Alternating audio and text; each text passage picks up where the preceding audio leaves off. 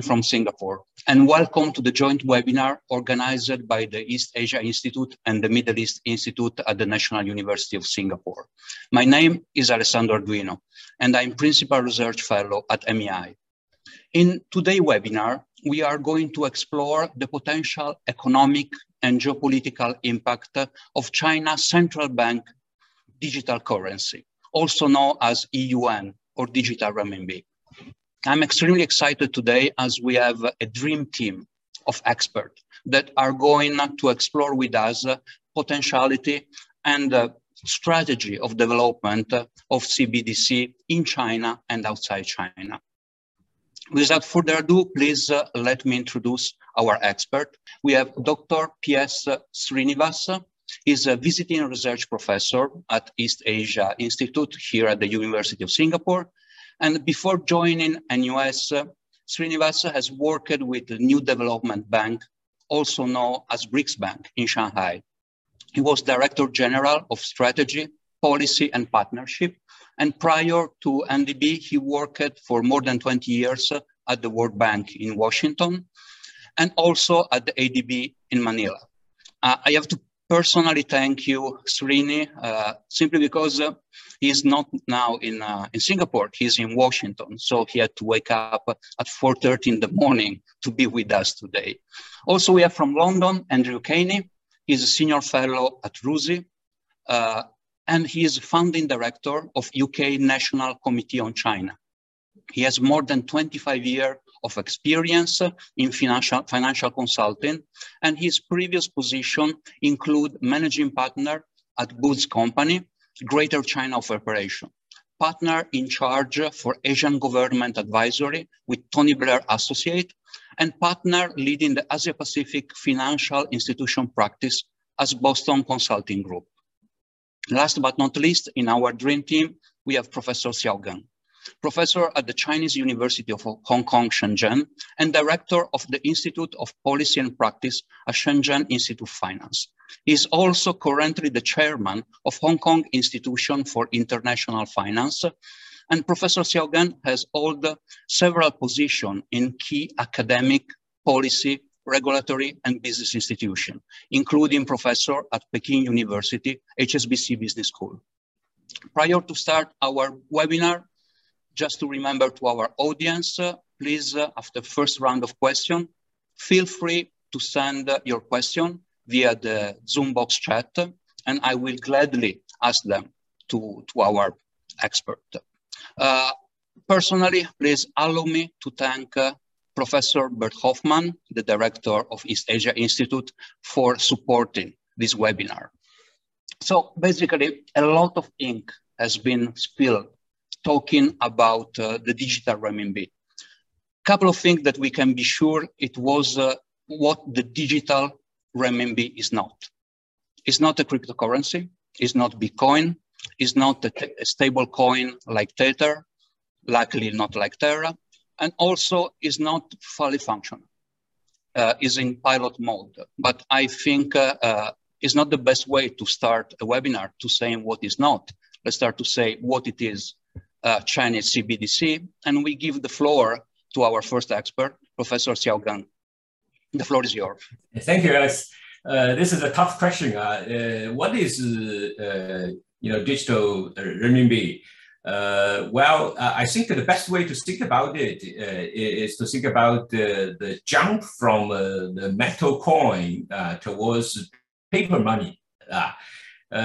Uh, well, the, the digital renminbi uh, is uh, like uh, uh, in the middle of this jump from you know paper money towards electronic money, and the key is to see the dramatic reduction of transaction cost.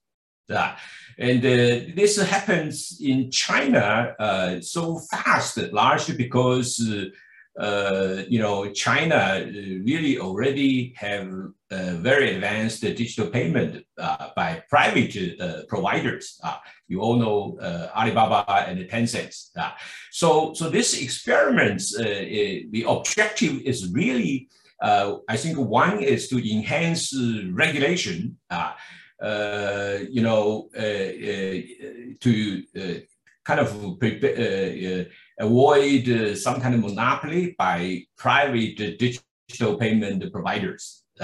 and I think the second is really to enhance the you know public goods in the sense that uh, in the process of implementing monetary policy, for example, uh, if you want to uh, distribute the money to individuals, uh, the digital uh, renminbi uh, could potentially be very effective. And China has do some experiments uh, at a very small scale, but uh, uh, there's huge potential in, in, terms of implementing monetary and fiscal policy. And, and, then I think you know, the digital currency is really like uh, uh, the uh, the cash paper uh, paper money uh, right now. Uh, uh its potential uh, in terms of smart contract uh, has not really used. I mean, it's still in the process of developing. and I think last, I, I want to emphasize that the, the current digital RMB, you know, have not changed anything with the regular banking services, you know, the two-tier uh, system, basically central bank provides some kind of digital cash, uh, but uh, all the payment uh, facilities by the banks uh, and regulated by the central bank has not changed. So, so in, summary, most people in China, including myself, are not finding the digital renminbi Uh, any particular uh, like uh, uh importance. Ah, it's just uh, something in the process of innovation and experiments. You know, we most people still using uh, you know, the Alibaba uh, and the Tencent's uh, digital payment facilities on the, you know, cell phone ah, mobile phone, uh, which can really satisfy most of our uh, regular daily, uh, you know, use. Yeah. That, I think that, that that's more or less my understanding. Thank you. No, thank you very much. Uh, and um, you, you talk about the potentiality in China. But now if we want to move a little bit our spectrum of observation outside China, uh, I think uh, not long ago, People Bank of China mentioned uh, that the digital yuan was ready for cross-border use. Uh, and in this respect, China launched uh, another pilot uh, that is the m-CBDC bridge. It's a cross-border digital currency payment across China, Thailand, UAE, and Hong Kong. So in this respect, I, I, personally believe that not only there are expectations, but there is also potentiality, especially if you look uh, uh, at the Middle East uh, and uh, you narrow down to the Gulf, when uh, the lo local economy are transitioning toward a post-oil economy scenario, where high-tech and especially fintech are going to play a, a very important role. And uh, in this ready for cross-border use, Andrew, if you can tell us a little bit more. The floor is yours. And, and thanks very much for the chance to be on this uh, seminar today and share some perspectives. Um, I think I build on what uh, Professor Xiao Geng started with, uh, talking about CBDCs and introduce uh, two distinctions. Uh, first, between retail and what's known as retail and what's known as wholesale CBDC. And, and a big focus in China is on exactly retail, what, what people using it uh, an alternative to Alipay and, and Tencent. Uh, there's the area of wholesale CBDC where you bring in a digital currency that is only used by the major financial institutions. And it's something, it's part of the plumbing of the way the financial system works. Uh, and secondly, this question of cross-border, because I, I, think we may come later to the question of renminbi internationalization.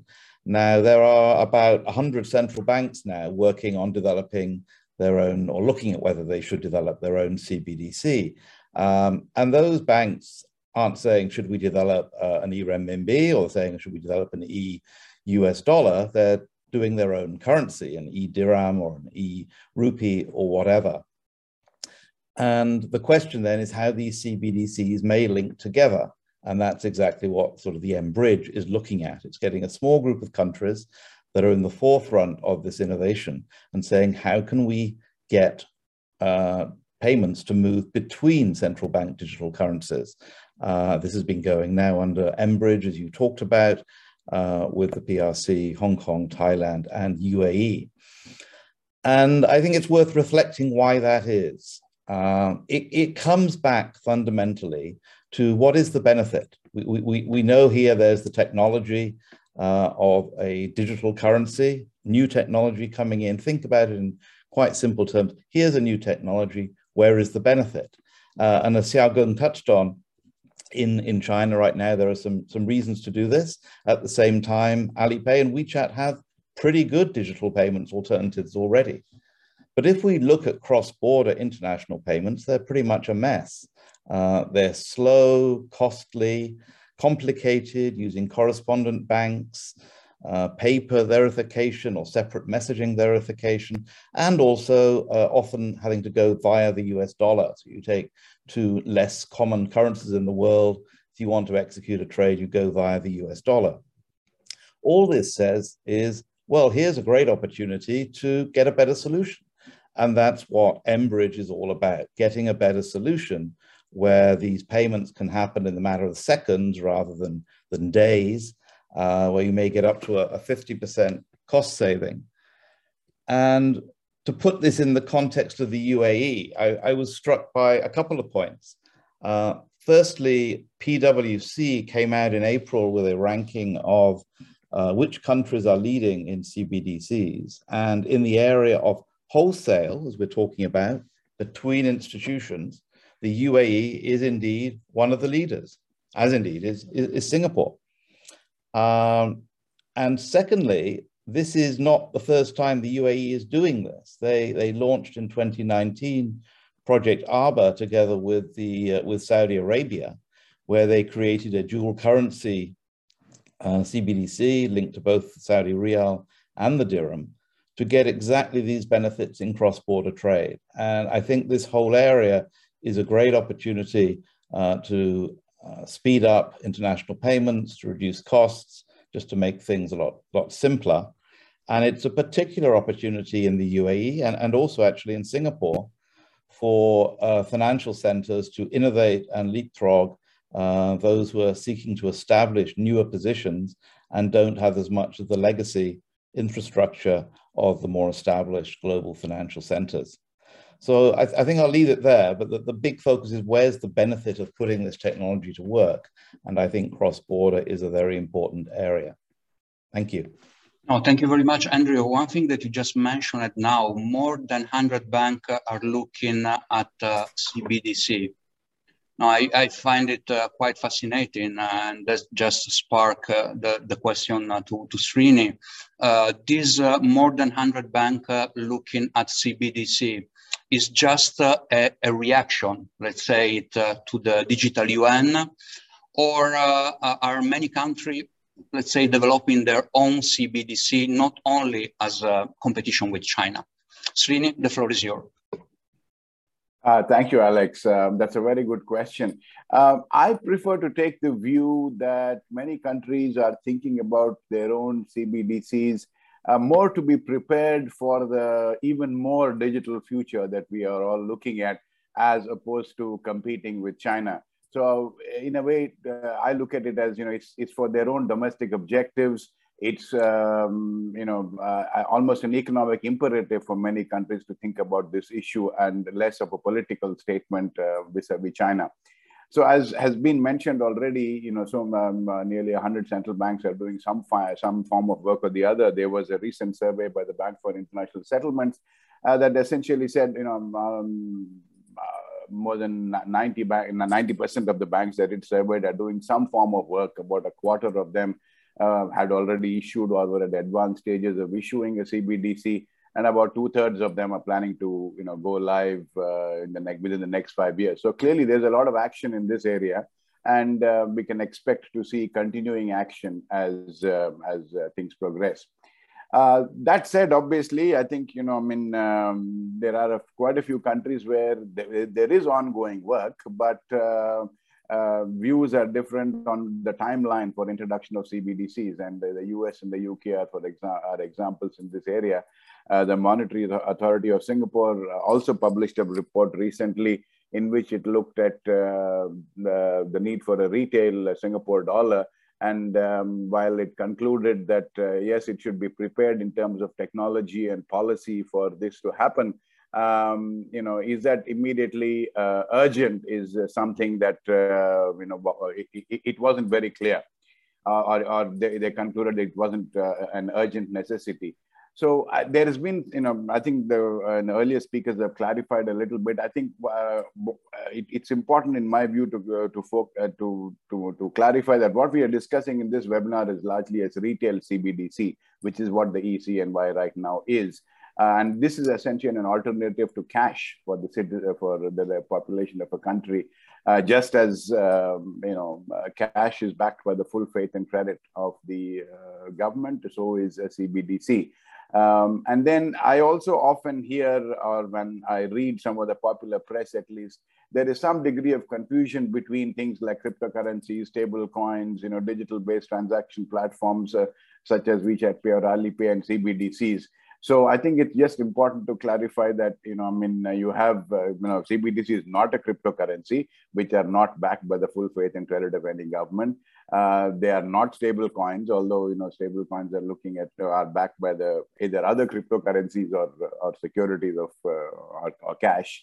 Uh, of that that's government issued, and then it's not a retail, it's, it's not an internet-based payment mechanism like Alipay or WeChat is uh, you know, CBDC is the same as cash, except in a digital form. And um, so uh, I, I think, you know, it's also important to uh, keep in mind that much of the government-backed money as we know it today is already digital.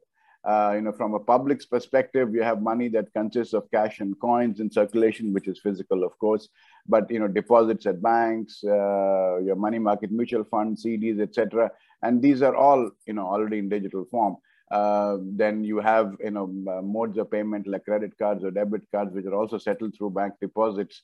Um, digital payment modes uh, such as alipay or wechat pay are also linked to bank accounts so most of these are already digital and central bank liabilities to banks commercial banks are already in the form of digital reserves so uh, you know, uh, uh, the, the, the fact that, you know, cash is, cash use is declining is a global phenomenon and cash is generally, you know, incompatible with the digital economy.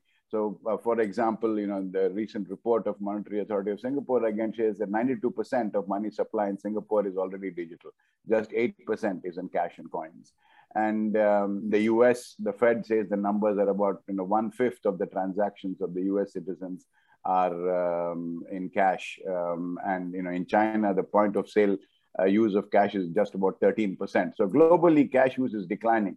So now coming to your, so the question of, you know, are they competing with China or are they doing it for themselves?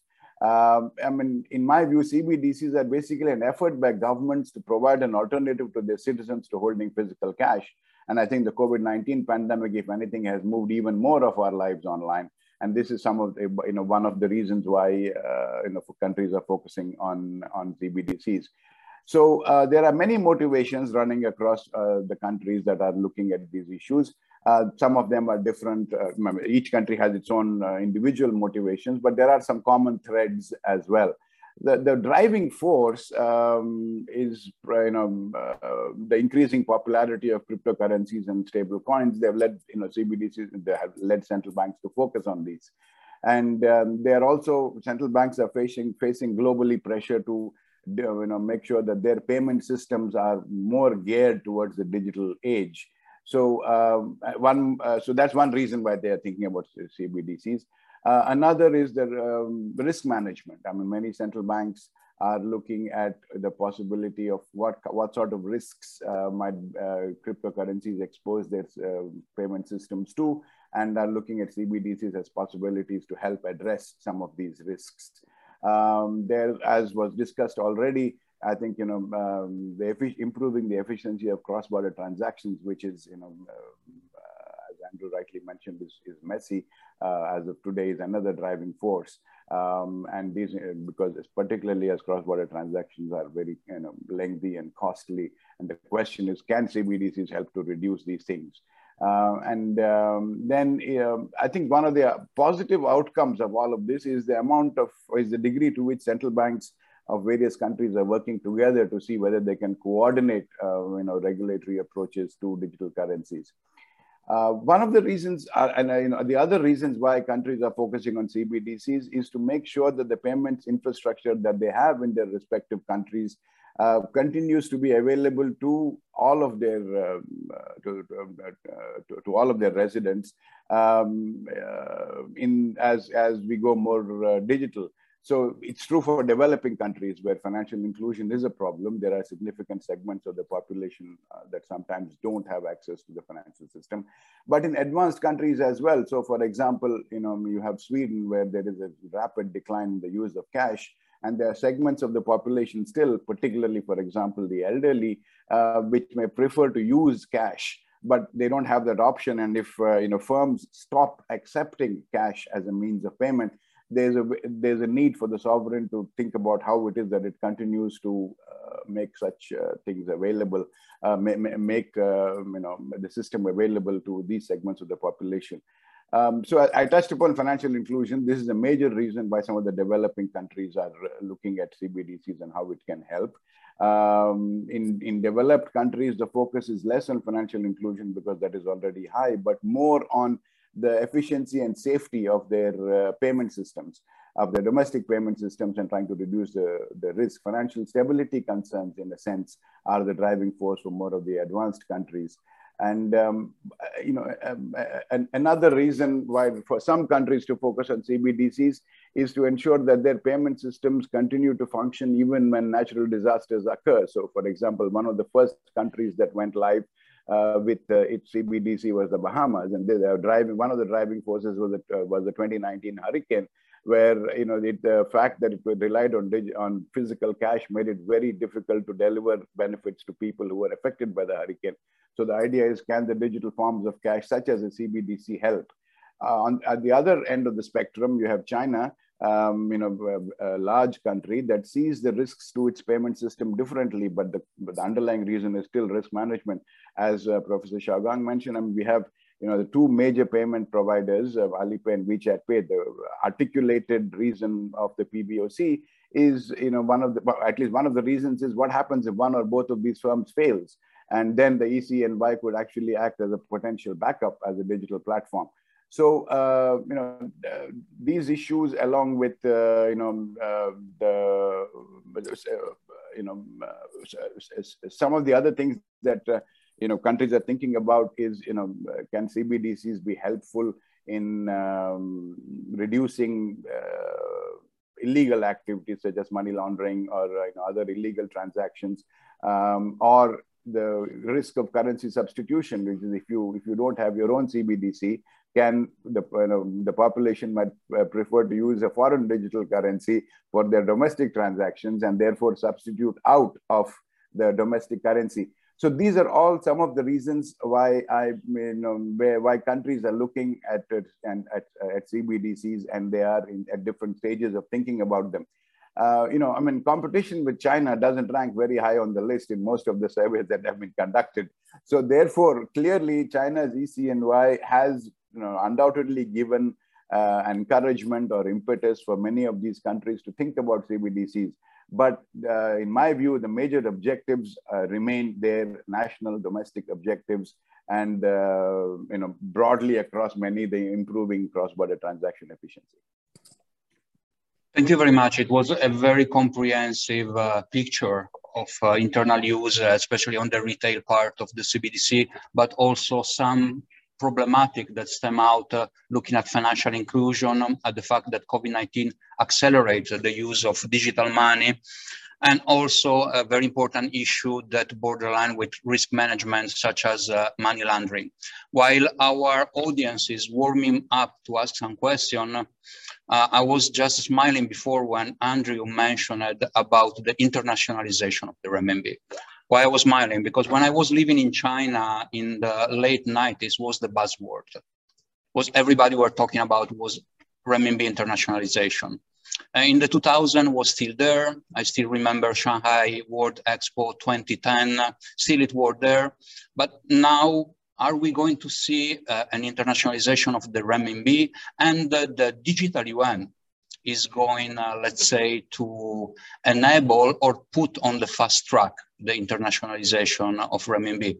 Uh, so again, what's your take on this? Well, uh, put this way, uh, you know, the, the, there's two aspects. You know, uh, one is that uh, uh, you know the RMB, right? The biggest bill of paper RMB is 100 yuan, right? So if we increase the, you know, the print 1,000 yuan or even 10,000 yuan, that makes it very convenient to bring the paper money cross border, you know, uh, of uh, you know, but that that technical improvement is not going to change people's trust on the currency. You see, so so digitalization, yes, it, it, makes it very convenient uh, to bring money cross border, uh, but you know, internationalization of a currency, it, you know, is really depends on the trust on the entire institutions of the country behind the currency. You see? So I think, uh, yes, uh, RMB is going to be internationalized gradually. That is because, uh, you know, we are in a digital age. You know, the, the, the, the diffusion of uh, influence and the power, you know, uh, to every country, you know, is happening. Uh, so in that sense, you know, we will see RMB internationalization and uh, India's currency, other countries' currency, they are all going to be internationalized because the technology, because of the you know global geopolitical you know situation, right? Uh, so in that sense, you know, the, the uh, uh we need to uh, differentiate uh, what is really internationalization of the RMB. You know, it is a trend, but that trend has very little to do with the technical improvement of the convenience uh, of the, uh, you know, the, uh, uh because of the uh, digital technology, you know, so the, the, that's my view, you know, it's, it's a, you know, because we already have very convenient digital payment systems uh, through SWIFT and others, you know, and China has its own like a, a, a, a so so it, I think the key is really the whole institutions which backs uh, the currency in terms of regulating the use of the money and regulating the use of the money is actually regulating uh, all the contracts, all the activities, you know, supported by the currency. So, so I think uh, in that sense, you know, the uh, if we look at the U.S. dollar, look at the RMB, you know, they have entirely different regulatory systems and how robust that system will determine the internationalization of RMB uh, relative to the US dollar. Uh, and the technical uh, conveniency, you know, is helping uh, the diffusion of the power in general, uh, but it, its uh, influence is going to be limited by more important factors, you know, which is really about the institutions. Thank you very much. And uh, what you just mentioned, uh, and also Srini mentioned, uh, uh, is the fact that each country is focused on its own CBDC. But uh, I'm not, uh, as you as an economist, I come from the international relation field where there's more zero-sum gain. Uh, and especially now when we are talking about China, we talk about friction.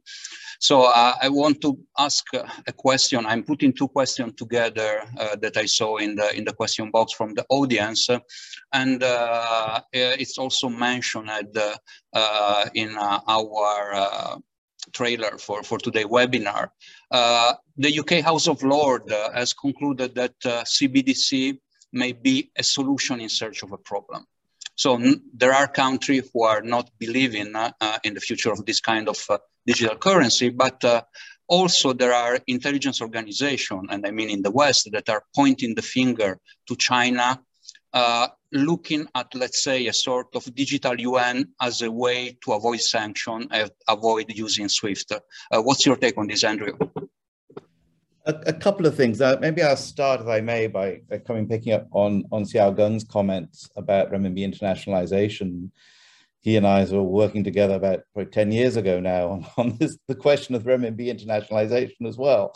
Uh, I, I think completely agree with his comments, and it comes down a little bit to being more specific. What do we mean by internationalization? And, and classically, it means you know, the use of the currency as a, a, reserve asset, and the dollar took over from the pound sterling, and will the renminbi at some point in the future take over from the US dollar? And you know, basically, Xiao Geng's answered that question about the, the, the need for questions on institutions.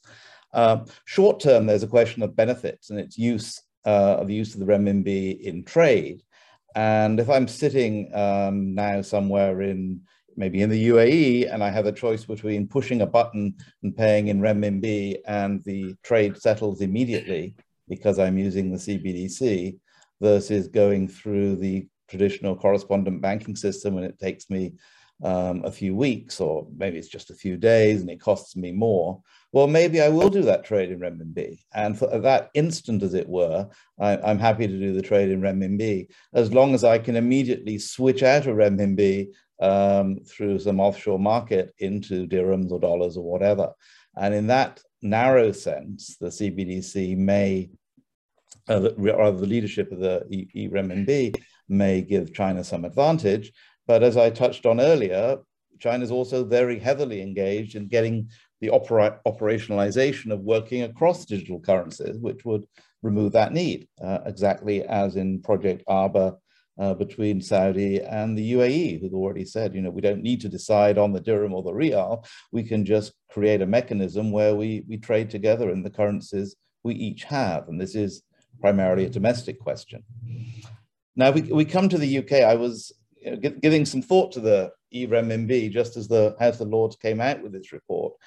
And I had two reactions to it. Um, one is it's a, a, high quality piece of analytical work uh, going very much along the lines that Srini talked about, saying, well, let's look at this technology of a digital currency and understand what is the benefit, what is the problem it's trying to solve. And it may be it's a, a lower cost than cash, for example, it's a digital payment. It, I, I won't repeat all the things Srini said, but all those benefits are there and they go through them one by one. And essentially they conclude that um, the UK doesn't really need this, that the UK already, as, as Xiao Geng was saying, we already, the, the consumer in the retail space, already um, money is digital. I, I, tap with a contactless card or it's in my Apple phone or whatever. And what does it mean that it's a different type of digital cash? That's a, a distinction without a difference from the point of view of the consumer. And we still have issues of digital uh, financial inclusion in the UK and some people not having bank accounts. But is this really the best way to solve it? And so on the one hand, I think this was a very uh, focused piece of work which stepped through saying the benefits need to be domestic. That's going to be driving the adoption. Do they apply? Answer, not really. So that's one one route, and one can replicate that, I think, for many, uh, especially more developed economies. But indeed, the similar things may apply partly in China, because China is so advanced in digital payments for individuals. But the second angle was it struck me uh, very much the sort of the, the um, sophisticated uh, academic musings of an incumbent uh, economy that looking at the world and saying, this looks like change, it's a little bit uncertain. Gosh, I see risk everywhere. Why would I even do this? And I, I, I said to someone, it's a little bit someone sitting around saying, why do we need mobile telephones anyway? You know, fixed lines are perfectly okay as long as you can arrange to be in the right place at the right time. And it was in sense, some sense a failure of imagination about how this may be happening. It also didn't take any account of the fact that regardless what the House of Lords may say, China and many other places are moving ahead. The Bahamas has got one, you know. So should the UK have one or not? I mean, there, there is an international context here. And it, it didn't really get into that. And I, finally, I would say a whole bunch of people came out the next day and in the UK and said, you know, basically what I've been saying, that uh, this is a bit too conservative an outlook. And indeed, the Bank of England itself is, I think, more uh, forward-looking than that particular report. Um, so, so that was my thought on the House of Lords. C could you Alex, repeat your second question about the, the. Sure. Um, uh, and I was referring also uh, to the fact that uh, there are in the West uh, intelligence outfit that pointed finger to China, saying that there is a possibility that um, digital yuan could be a way to avoid SWIFT uh, and, uh, in a way, to avoid sanction. Yeah.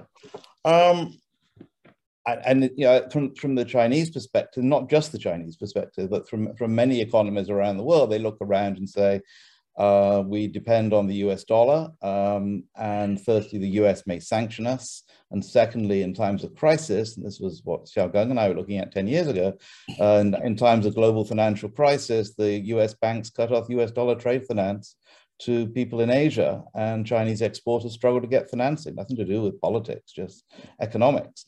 Uh, and wouldn't it be good to have an alter alternative? And, and from, from, a less geopolitical perspective, I would say um, a, a, a, network design which rests on a, a, single point through the US is not as resilient as, as the technology allows pair-to-pair direct trades.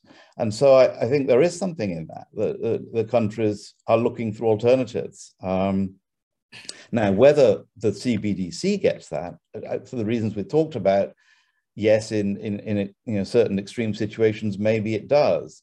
But actually, what gets you there more is, is a bunch of different digital currencies in different countries around the world, all transacting directly with one another in, in a more sort of resilient, resilient decentralized way. Um, I would say, I mean, a lot of the, the, the concerns uh, or statements picked up, you know, go further to, you know, the point of, I, think there's been some lobbying in the US to say we should ban the digital renminbi from sort of Google and Apple platforms because the Chinese may end up sort of surveilling the, the, the, payments habits of Americans or something like that, which strikes me as this sort of extreme, you know, ridiculous securitization of everything and then a, a paranoia that, that, has little basis in anything. I'm going to start saying quite uh, unreasonable phrasings now, but, you know, there are areas one can be legitimately concerned you know, whether one is, you know, on the Chinese side looking at the US or the US side looking at China, but I don't think this is one of them. I can agree uh, in some respect with what you said. Uh, if I just remember looking years ago, it was in all the news uh, when Bitcoin started to be popular that terrorist organizations were using Bitcoin to fund uh, their activity. Uh, it was not very practical. But then one day, uh, stablecoin jumped in, and then uh, ledger and cryptocurrency, stable coin start to be practical for, for terrorist organization. Having that, uh, the, the question for the audience are piling up. Uh, so just move one uh, that resonate with what just you said uh, and is for uh, Srini. what are the benefit and risk of CBDC and uh, this also resonated with my thinking that is a zero sum game. Who could win and who could lose from this initiative? Uh, thanks, Alex. That's a very good question. Um, you know, as I mentioned already, uh, countries are looking at CBDCs for a variety of their own individual needs. And, um, you know, the uh, views on benefits and risks um, for CBDCs are also evolving and not necessarily the same across uh, different uh, countries and jurisdictions. So, for example, uh, you know, um, uh, given uh, you know, there, there, there, was a recent report of the of the MAS which essentially said, look, there is no strong case for us to have a retail CBDC. At the same time, there is no major hurdle for us to have a CBDC either. So, you know, I mean, if you want it, we can have it. If you don't need it, we don't need it. And we really want need it now, no. So, I mean, and this is a sort of a, a, balanced assessment of the benefits and risks. So keep, given that, keeping that in context, I've touched upon some benefits like financial inclusion. Other speakers have touched upon, you know, improving cross-border efficiency and you know improving, uh, reducing risk to financial stability, etc. So let me touch upon what I think are a few of the other benefits that may be uh, from a CBDC perspective. Uh, one of them essentially, you know, in my opening, which I said, I mean, it, it could be a foundation for the future of a country's payment system when we are much more online than even more uh, than we are already today. So it could, in a sense, lay the digital foundation for the payment system of a country. So that's one benefit which could help the entire economy. Uh, one of the other things that it could also do is, you know, help financial innovation and meet demands for payment services that we probably don't have today because we don't know we need them. Okay, and this is the entire future of this is the entire thing of innovation, right? So you know, we we get goods and services we never knew we could not live without an iPhone until we had one. So you know that's um, so the, that, so that's the thing that it could do, and the core reason for that being that CBDC is you know it's, it's digital money free from credit and liquidity risks, which is not the case with other forms of digital currency. So it's a public good provided by the central bank, and uh, so it's safe, it's liquid, it's going you know once they're introduced, and it's it's widely and it will be widely accepted just as cash is today. So uh, other firms, particularly small firms, which today have issues in, in you know, develop, they, they cannot develop their own e-money or their own forms of payment. It's easy for Apple to do so, but it's much probably difficult if, uh, you know, uh, PS University has to introduce his own e-money. And there's a different level of risk and money and, you know, uh, financial outlay involved. So whereas building, you know, uh, apps or building new forms of um, um, products and services on a, on a publicly provided platform of digital currency could be easier. So there could be innovation and more importantly, the barriers to entry for smaller firms could also be reduced. So these are some benefits that, uh, the CBDC could have. Uh, the, the, I mean, you know, Andrew also touched upon the speed of in, uh, improving speed of cross-border transactions. That could happen across as well, including in, in you know, within in, in domestic and all in, in domestic transactions, as well as the possibility of making much smaller amounts of payments or transfers, which are probably not economic in today's payment system world. So, um, so these are some of the things that, uh, uh, that, that are benefits. I just wanted to touch upon one area which has been discussed by both the earlier speakers in terms of benefits, which is, uh, you know, my colleagues Bert Hofman and Bojan Liu have done research at, at EAI on the RMB internationalization and how that can benefit, you know, CNY's, ECNY's own, uh, uh, you know, make cross-border transactions easier and at lower cost. And one of the things that they find is that you know, uh, because the CNY is already backed by the full faith and credit of the sovereign, there will be no need to go through the existing clearance settlement systems in China to make for the uh, to achieve finality for transactions that Andrew touched upon. So the process will be immediate. So one of the constraints facing the RMB is basically where settlements can only be done in the following day, given time differences, etc., which can which no longer is the case. So these are some of the benefits. Let's touch. Uh, you know, just you you asked for the risks as well, and uh, you know this is something that. Uh, uh, you know, regulators are paid to look at risks uh, more than benefits, I guess, in some sense. So therefore, they've been looking a lot at them. And um, one of the areas is, uh, you know, does a, a CBDC change the fundamental relationship between a central bank and commercial banks? So this is a question that many um, regulators, like many jurisdictions, many countries are grappling with. So for example, I mean, uh, commercial banks essentially rely on low-cost funds to uh, finance their loans. And, um, and these low-cost funds, they're raised through bank deposits. Now, if a CBDC uh, becomes widely available, um, and uh, depending on some of its technical characteristics, and we won't go into that right now, uh, it could become a very good substitute or even a perfect substitute for bank deposits. And it would have the additional benefit that you are not taking on the risk of the commercial bank. The risk that you're taking on is the risk of the sovereign. So in that sense, could a CBDC potentially cause deposits in the banking system to decline? thereby increasing the funding costs for banks, and thereby uh, those banks pass on those higher cost of funds to uh, businesses and the general economy and consumers uh, through the uh, higher interest rates on bank loans. So this is a risk that you know uh, many countries are thinking about in terms of how you know the, the, the, the possibility that the CBDC could do this or create this risk and how to manage it. Uh, another uh, risk that countries are thinking about is, you know, could the probability, if, there is a, a, period of stress like we had in the 2008-9 global financial crisis, uh, could the presence of a CBDC um, make the possibility of bank runs higher? uh, than it is today. So if the if the residents of a country, deposit holders in banks, commercial banks, if they could convert their deposits very easily into CBDCs, they could switch out of bank deposits, especially in times of financial stress, and move into uh, the CBDC, which is you know, a sovereign um, liability. And therefore, this could actually uh, make uh, or increase the probability, exacerbate the risks of bank runs. Uh, so in, in a sense, this is the flight to quality issue. So how, you know, um, how should this um, risk be addressed is a question that um, uh, many countries are thinking about. Um, again, the Monetary Authority of Singapore and its recent report highlights one issue, which is uh, uh, probably you know, particularly true for smaller countries, which is the possibility of CBDCs uh, contributing to uh, capital um, flow volatility. So you know if you have um, non-residents can hold CBDCs, uh, then you know I mean if they switch in and switch out of these currencies, does that increase the possibility of macroeconomic risks through uh, capital flow route? Uh, of course, the other issues, you know, uh, privacy. I mean, we all, uh, even when we are doing legal transactions, we don't all necessarily have to do money laundering we still prefer the pri um, uh, privacy that cash offers. Uh, when the CBDC would obviously make it easier to trace whether the whether the things are whether the transactions are legal or illegal.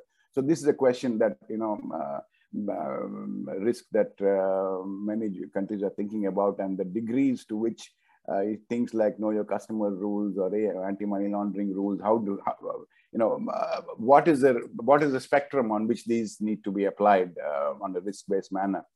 And uh, then, of course, there are you know technical issues. Is a CBDC usable if the internet goes down, and how? Okay, so you know if you are going to have a digital platform, this is a very you know important risk to think about. And then you know, can the CBDC system be hacked, and how do you actually you know uh, prevent? Uh, how do you manage cyber risks? So uh, these are, you know, offline, if you can use a CBDC offline, that makes it much more usable. Uh, but then, you know, these are some of the issues, the resiliency issues are some of the things that, uh, um, that, that countries are thinking about. So, and of course, the I mean, maybe the last one I'll touch upon is um, you know, what I uh, mentioned briefly earlier, currency substitution. I mean, if a country does not do a CBDC or if its own CBDC is less popular among its residents and a foreign um, than, uh, of, uh, than a CBDC of a different country, and the residents of the country start using that, then the impact on monetary policy for that country can be significant. So these are some of the, you know, sort of the issues that, uh, you know, uh, many countries are thinking through. And, uh, you know, the, uh, there is no final word yet However, the you know emerging, uh, if I may, the emerging consensus seems to be: look, these risks are real. They need to be thought about. We need to find solutions for all of these things, but these are definitely manageable. And uh, you know, if we can we can come up with intelligent solutions uh, to address some of these, and they should not stand in the way of introducing CBDCs, which uh, on balance the benefits may outweigh the risks. So I think that's where kind of the current thinking on this issue stands. Oh, thank you very much. Uh, especially talking about cyber resilience is something that Singapore for many years uh, is working very hard uh, in looking at the cyber resilience and protecting uh, the financial sector. Uh, I mean, we are looking now at a problem with attack, ransomware, and so on. But the doomsday scenario that you just mentioned with the internet down, I don't think is not only a problem related to CBDC, if it's the case. Uh, among the many questions that we received from the audience, there are three questions, and I will have uh, one back together in a row uh, for Professor Xiao Geng. Uh, the, the first uh, is uh, from Nadia Hassan, and she asked to Professor Xiao Geng, when is the pilot period for the digital renminbi expected to end? Since China is a pioneer for issuing digital currency, what sort of best practice from the pilot run will be key takeaways from other country learning from the Chinese experience? That's the first question. Uh, uh, thank you. Actually, uh, I, I, have seen uh, also the, uh, uh, the next two questions. You know, it, it's all actually come to one point. You know, that's that the you know the, the, what the lessons is that the digital currency by central bank is a public infrastructure. It, it does not mean to destroy the existing, you know, commercial banking and other financial systems. Uh, so uh, if, for example, the digital currency uh, is going to pay interest rate, uh, pay interest, then you know it's going to disrupt the entire banking system, right? So that is not going to happen unless the, the, the commercial banking systems, you know, start some chaos. Uh, uh, you know, uh, and this also applies to uh, the the relations between you know RMB, digital RMB, and digital US dollar.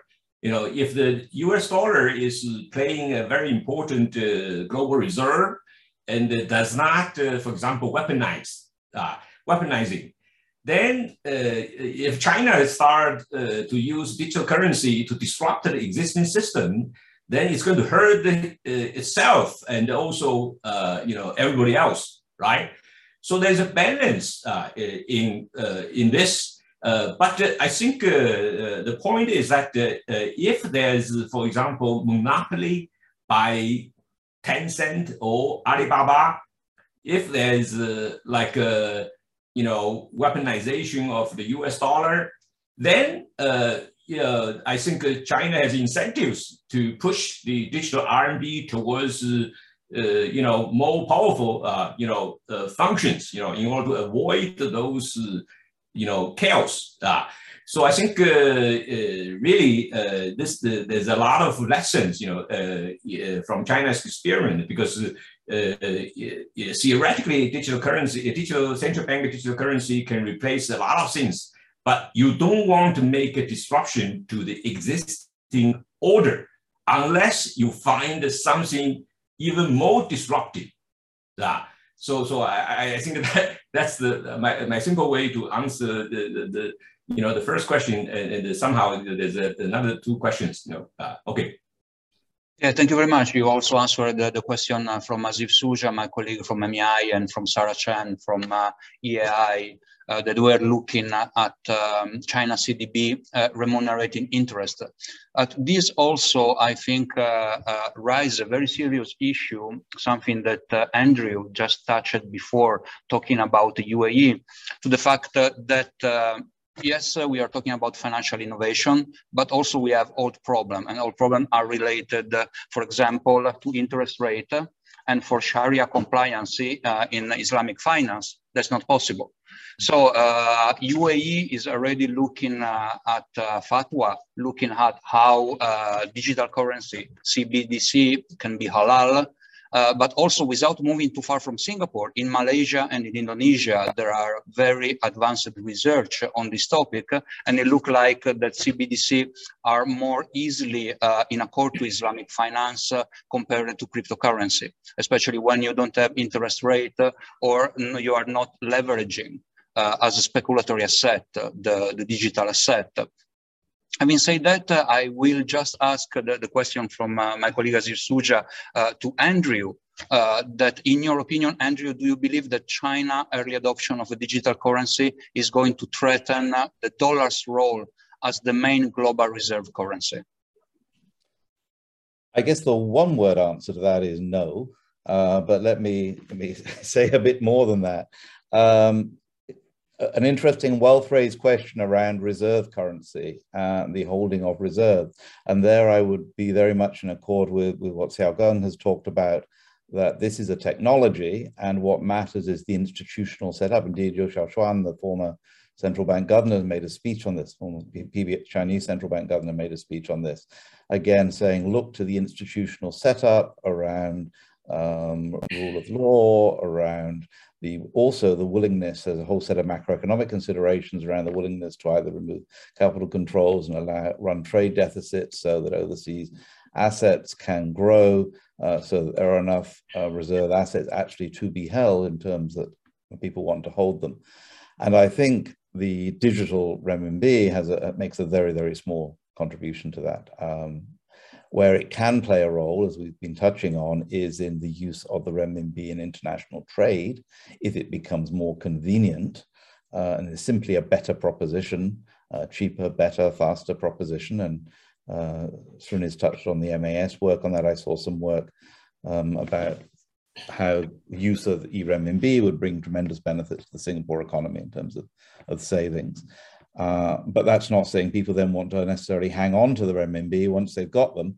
They may just want to get into something else unless these other institutional con conditions are uh, addressed. And we need there to just look at context. We, it took, I think it was 50 plus years for the, the, the dollar to take over from the, the pound sterling. And so there's everything to say that in what, 50 years time, the renminbi could have a very critical role in the reserve assets of the world. But these are, these are not things that happen overnight by their very nature.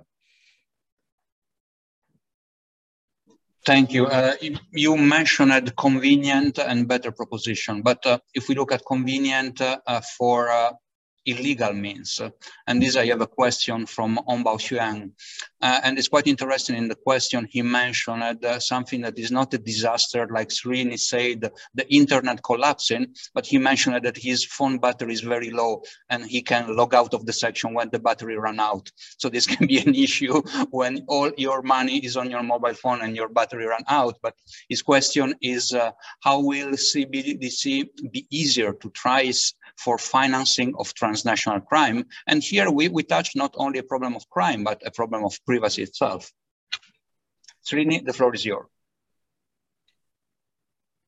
Uh, I wish I was an expert on that question. I don't think I've tried to finance any, uh, you know, crime using that. But before I will, I'll try to come to that question. Um, but before that, I just wanted to add something to the discussion that is ongoing on uh, the role of the RMB replacing the US dollar, if uh, you permit me, Alex. Just a, Absolutely.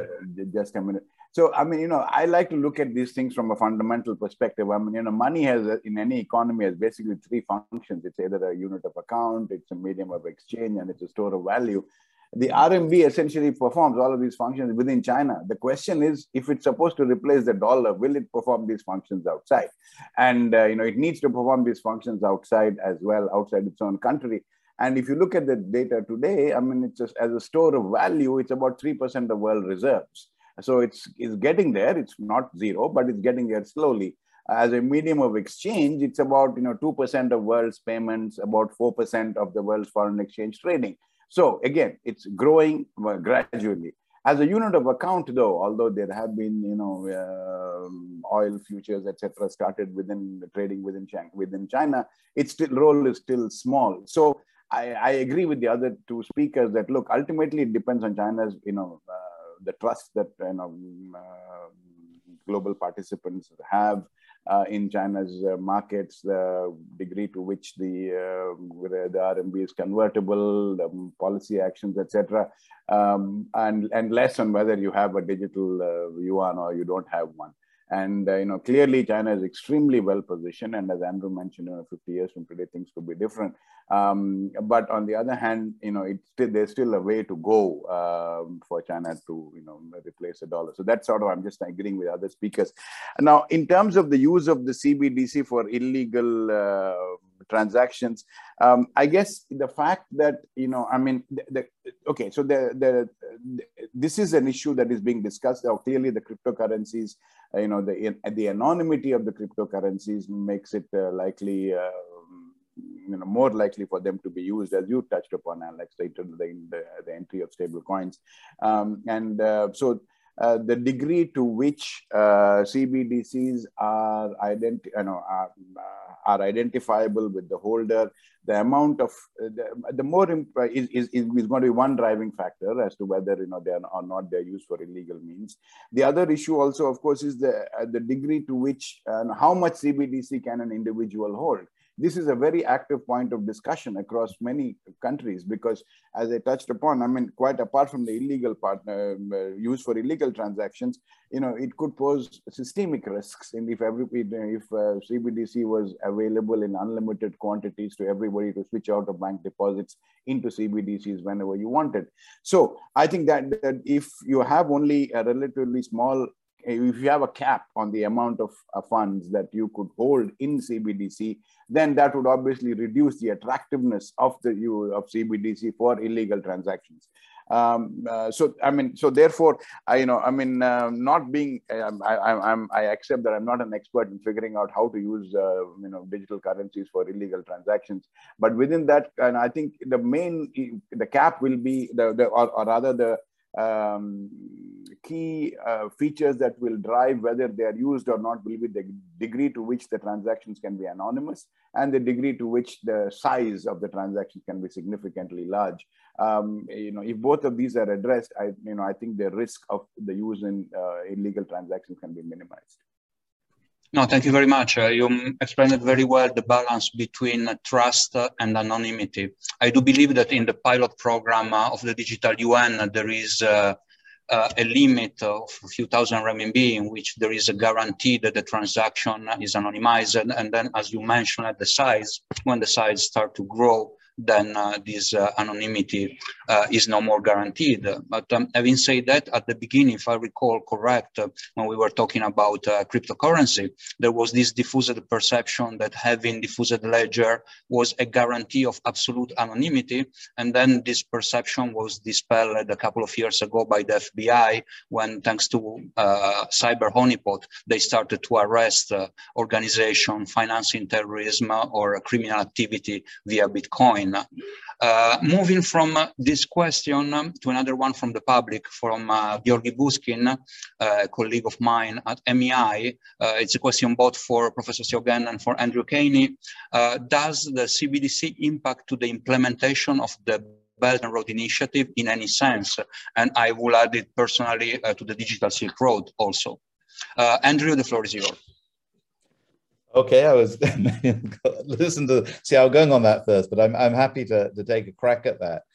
Uh, in in a sense, yes, um, digital currency can be part of digital Silk Road, um, and China has increasingly, you know, updating its focus within Belt and Road to both focus on areas that are less asset and lending intensive, so you know, fewer construction of bridges and, and, and railways and whatever, um, technology doesn't need quite the, the same amount of lending, but also more relevant in many ways in an increasingly technology uh, driven world, that there is a, a big demand among countries saying, how can we use digital to get better? And uh, China's at the forefront of many of those aspects of bringing technology into business, into society.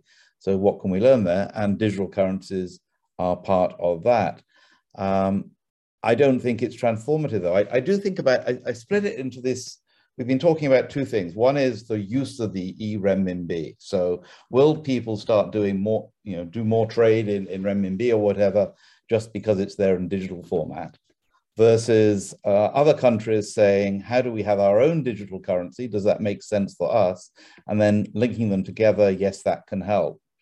Um, and I'd sort of add a third to this, as sort of China's leadership role. And I, I draw an analogy uh, somewhat with 5G uh, and, and, with Huawei, um, that China is in the lead at piloting, at, you know, we use the word pilot, it's hundreds of millions of, of, of wallets that are open in China with digital currency in it. Um, I do remember years ago that when I was working in credit cards being told, yes, we're going to pilot this. We're going to start with I think six million uh, you know customers as our pilot, and this was at a time when the British company I was working for had a total of six million customers. Uh, so a pilot in the Chinese context is of course pretty large. Um, trying through this is building up a lot of experience, both sort of practical experience. There are a whole bunch of choices. Srin has done a great job of laying out all these different choices. And I would, I would say a lot of the learnings from China are exactly the the nuances and the details of those choices, the way you need to work with the existing ecosystem, with the existing digital payment providers, how do you bring in anonymity, at what level of payments, what does happen if the mobile phone battery goes, and so on. There's a lot of stuff you need to know about, and there's also the building of the technical infrastructure. And what China is doing is really putting itself at the forefront of that at a global level. So if I'm a another country somewhere along the uh, Silk Road, be it a digital one or not, then, then China is a natural discussion partner for saying, how do I get this going in my country? Um, and saying, you know, oh, renminbi, thank you very much. I've got my own currency, but how do I make my own currency digital. And by the way, do you, you know, can you help me? Can I buy some technology from you that will help do it? Um, and just as Huawei has carved out a position in 5G based on technical innovation, you know, coupled with uh, some, some relatively low cost financing, uh, that's an opportunity for China. And then just as in the same way that um, you know, people look at Huawei from the point of view you've got more 5G patents than anybody else and you're well positioned in 6G, you equally then have uh, countries, particularly uh, the US and in Europe, you know, raising concerns about technological leadership being with uh, a Chinese company.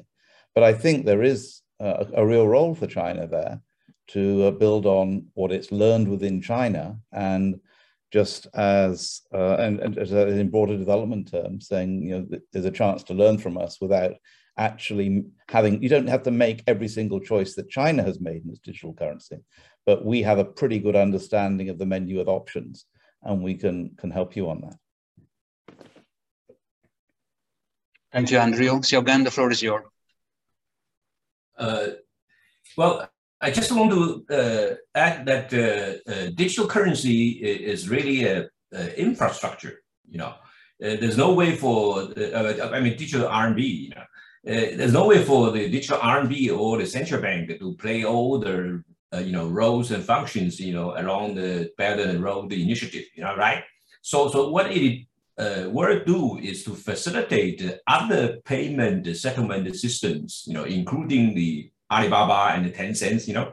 So, so and uh, so that to enhance, uh, you know, the entire, uh, you know, RMB uh, denominated, uh, you know, RMB like an ecosystem. So that will definitely help. But the digital uh, RMB itself is not going to play a very specific role, uh, you know, in huge projects. You know, its main function is really as a cash, you know, for small volume uh, transactions. You know that uh, you know is kind of like the, the, the cash. You know, so yeah, that's the only thing I want to add to Andrew's comment now I have um, a question for all the speaker, and it's a very direct question. Who is going uh, to, to benefit uh, from a greater use of digital currency? If we want to start with Srini. Well, um, no, thank you. I think, you know, as I mentioned, I think, you know, there are scenarios in which, um, you know, the, uh, the general economy could benefit. Uh, so in then, in the sense that, you know, the entire, uh, the, the, the, residents of the country, um, in terms of, you know, if the CBDC were to be a foundation for, a digital foundation for a much improved payments uh, mechanism within the country domestic, uh, domestically and for you know, cross-border transactions. So I think there is, you know, um, possibilities for it to uh, benefit um, a, a, large section uh, of, of, the population. Uh, you know, I mean, given the, uh, as I touched upon earlier again, I mean, you know, for those segments that are currently excluded from the financial services for whatever reason, or for those section segments that may be excluded in future if firms were to refuse to accept cash as a, as a form of payment. And this is an issue again that the Monetary Authority of Singapore has also clarified that, you know, which is uh, in its report that says, look, you know, if you take cash in Singapore, you got to take Singapore dollar, but you don't have to take cash. Okay, so you have the option of saying I'm not taking cash. So you know, um, then you know, so they in that kinds of situations, you know, those kind those segments of people would be helped. Um, different. Uh, I also touched upon the fact that uh, you know uh, particularly smaller firms, innovative firms could be helped as well, uh, you know, because they could build uh, on some of the platforms uh, on, on the core public good platform, as Professor Xiao Geng has mentioned. Uh, it's a public good, it's infrastructure. So once you ride on that infrastructure, you could develop uh, new things, new products and services. So I think I'll stop there and let you know come because I think there are, there's a, there's a, there's a large number of benefits. Um, different segments of the population could benefit from a CBDC. Xiao Geng? Yes, I agree. Uh, I, I think uh, just want to add one point that uh, you know the digital uh, uh, money uh, actually will, will help in the areas where the, the private sector you know would find not very profitable. Yeah, that's really the area I think it, it, has an important role, and that will benefit a lot of low-income, you know, people and also uh, in dealing with like climate change, you know, some uh, you know areas which really uh, is hard to generate the private interest. it's really hard to make a profit. so I think that's really the key area. And another area is basically uh, you know, this is like a, a, competition in infrastructure, uh, you know, uh, and I think that is help is going to help to you know diffuse the the kind of the, the role of you know U.S. as the U.S. dollar as the main currency because once the uh, you know, the, the, the building of public infrastructure becomes cheaper and easier, every countries can have their own uh, currencies, uh, become a complete ecosystems. Uh, and then in that sense, I think uh, uh, the, the role of US dollar will continue to be dominating, but uh, people have alternatives. You know, uh, that, that, that I think uh, is something which is uh, at the geopolitical level is kind of happening and the people have a lot of interest on where it will go. Andrew, your comment? Yes, not a lot to add that what's been said really. The the question of where there are benefits, we, we touched on quite a few, whether they're benefits to the individual user or their system-led benefits, particularly around resilience and risk management, um, be that against um, outages as we talked about, uh, or failures as particular institutions, or be that in a geopolitical sense, uh, that there are more choices uh, for different different countries. What it does then do is, I mean, the, the loser in that sense, who wants to be explicit about it, is over time the US loses its its dominant uh, power through the USD. I think that's a long way off, but there is this question that Xiao Geng touched on about the extent to which positions get weaponized, and every every state likes to take advantage of, of weapons it has at its disposal, using weapons in the broadest sense, uh, and yet there are also reactions to that. I see. Uh, as a moderator, you, you made my life very difficult, all the three of you, because you agreed on everything up to now. so I'm really hoping uh, with this question that I just received to find some disagreement among the three of you. Uh, and the question is for the three of you is uh, both Russia and Iran are excluded from global finance. Can they benefit from uh, China CBDC unnoticed? Srini, floor is yours. Thank you, Alex.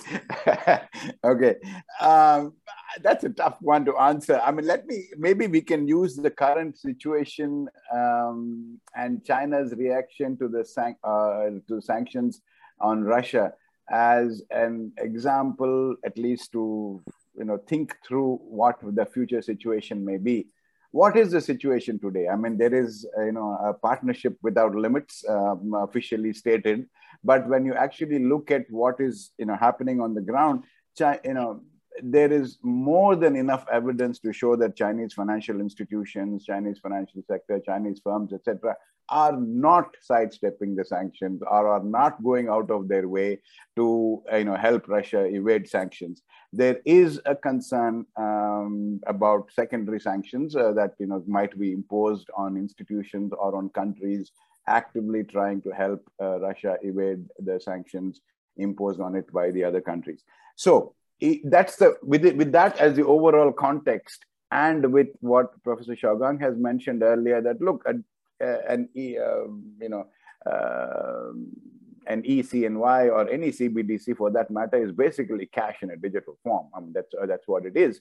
So if you if you combine these two, I don't particularly see the very existence of or, or just the existence of a digital currency as helping evade, you know, or, or, or, helping get around some of these issues that, um, say, Iran and, uh, and Russia may be facing.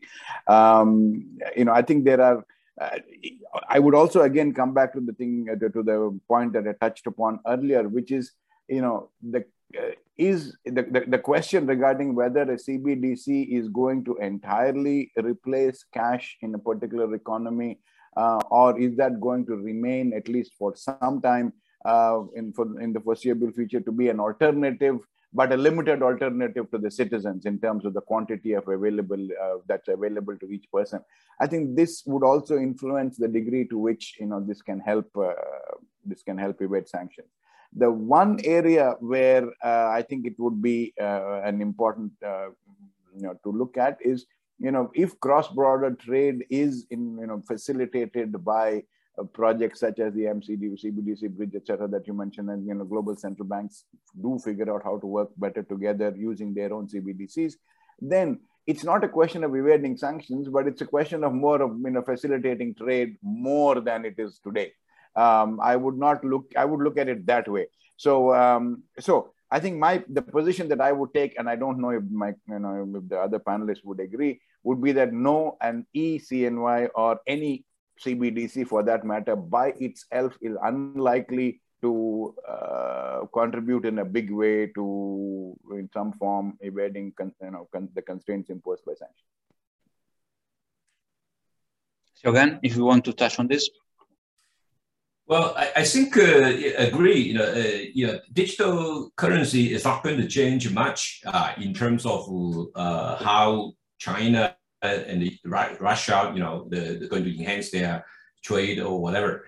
Uh, but I think uh, uh, it does raise a question uh, that uh, uh, when the dollar systems becomes like weaponized, then you know a lot of countries is going to think about you know not just the digital currency, it's just the you know how to really Uh, you know, avoid uh, uh, the sanctions and also uh, trying to build independent systems, you know, and I think that's really uh, the danger in terms of fragmenting the global economy and the finance.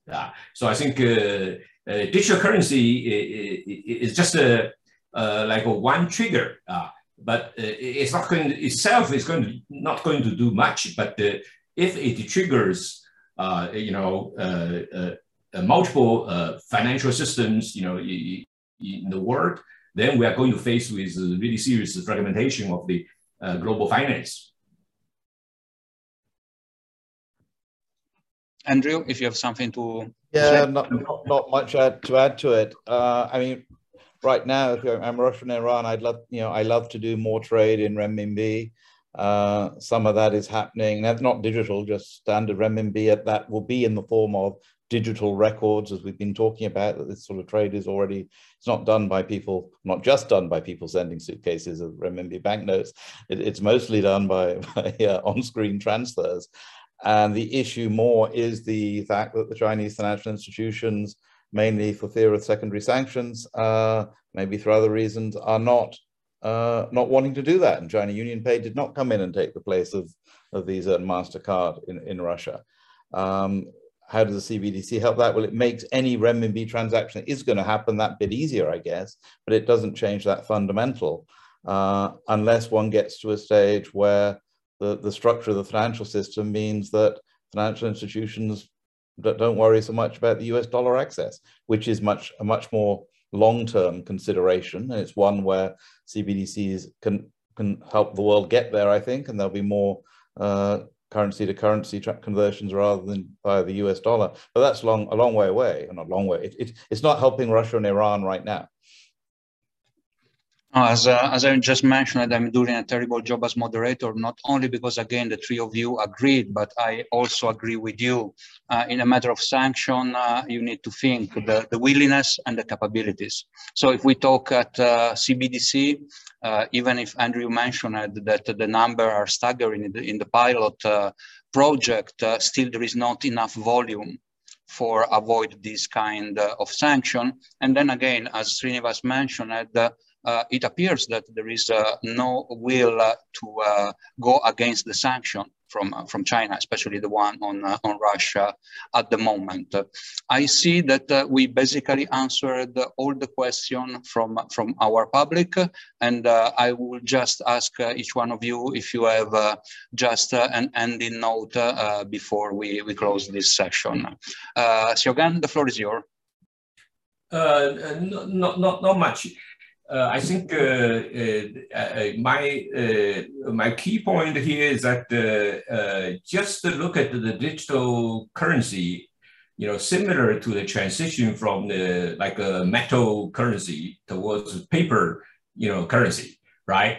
Of course, it's much much more convenient. The transaction cost is low, but after all, the currency has a very important role of, you know, as a medium of uh, regulation. So that role, I think, is not going to change. You know, so so what we are all discussing about, uh, you know, like uh, sanctions and uh, uh, other like illegal transactions, they are all related to regulation. So the the cryptocurrency, which does not have uh, you know, the medium for uh, regulation. So that's why it has tremendous, tremendous difficulty, right? But the central bank uh, currency does carry, you know, the role as medium of regulation. If you use it, then uh, you will be regulated. You know, you. Uh, so I, th- I think that that that's uh, my point. You know, we, we, we should not uh, focus too much on this technical improvement in terms of the reduction of transaction cost, uh, but instead we should focus on the role of regulation in the new digital error. Thank you. Thank you very much. Andrew, your last thought?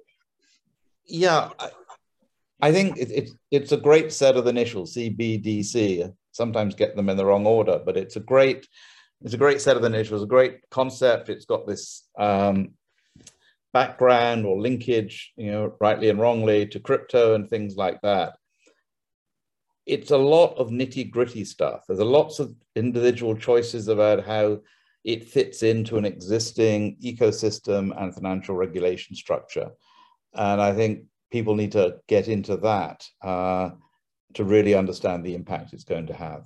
There's a lot of issues around confidentiality we've touched on, privacy, uh, role of existing financial institutions. And it's going to be a much more organic process of that technology getting embedded there. It's not like a big bang, we're all going to rush into Bitcoin. Uh, and so tone down some of the uh, extreme hype about it, and also uh, sitting, I guess, here in London, where we uh, some some at least come up with somewhat extreme views about what's going to happen into the world, uh, be a bit less paranoid about some new overarching system that's going to take over the world. It's not like that. I really like your take uh, about being organic because we are witnessing as we speak uh, a crypto winter with uh, a fall mm. again uh, and run on a bank when there is no bank in cryptocurrency.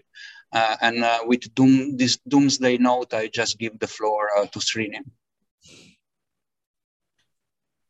Thanks, Alex. I, I don't have much to add. I mean, just to say that I think you know for people interested in this area, this is going to be an exciting area of work for the next for the foreseeable future. I mean, uh, for the next five to ten years, there is a lot to contribute, in my view, for institutions um, are represented on this panel and for maybe amongst the uh, you know among the audience.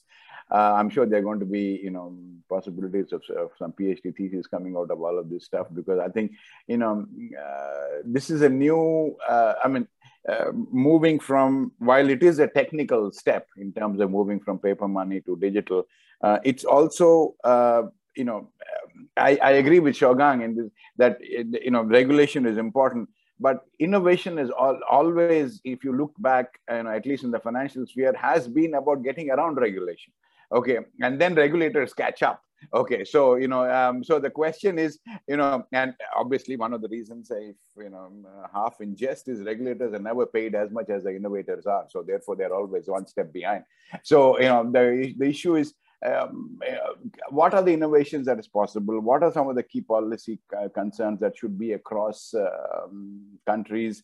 Uh, and what are the lessons that can be learned? I think these are all places where uh, all areas where we could uh, engage in fruitful discussions going forward and hopefully contribute to what is going on. Uh, I definitely see a world where in five to 10 years, there will be CBDCs pretty much in, um, in, in many countries uh, across the world. Um, the question is, you know, how uh, will that world be considerably uh, better than the world that we are in today? Uh, and um, will that really you know yield all the benefits that we think they will yield I think each of us probably has a contribution to make to that discussion and process, and hopefully we will. Thank you very much. And uh, with your note uh, on looking for a better world, uh, please allow me to thank uh, all the three of you for attending today's seminar, all our audience of almost 100 participants that have been with us uh, until the end, and also one personal thanks uh, to James Tan and Sharon Kong from a MEI and AI Media Department that helped us make this webinar possible. Thank you to all of you and have a great day. Thank you. Bye-bye. Thank you. Bye-bye. Bye-bye.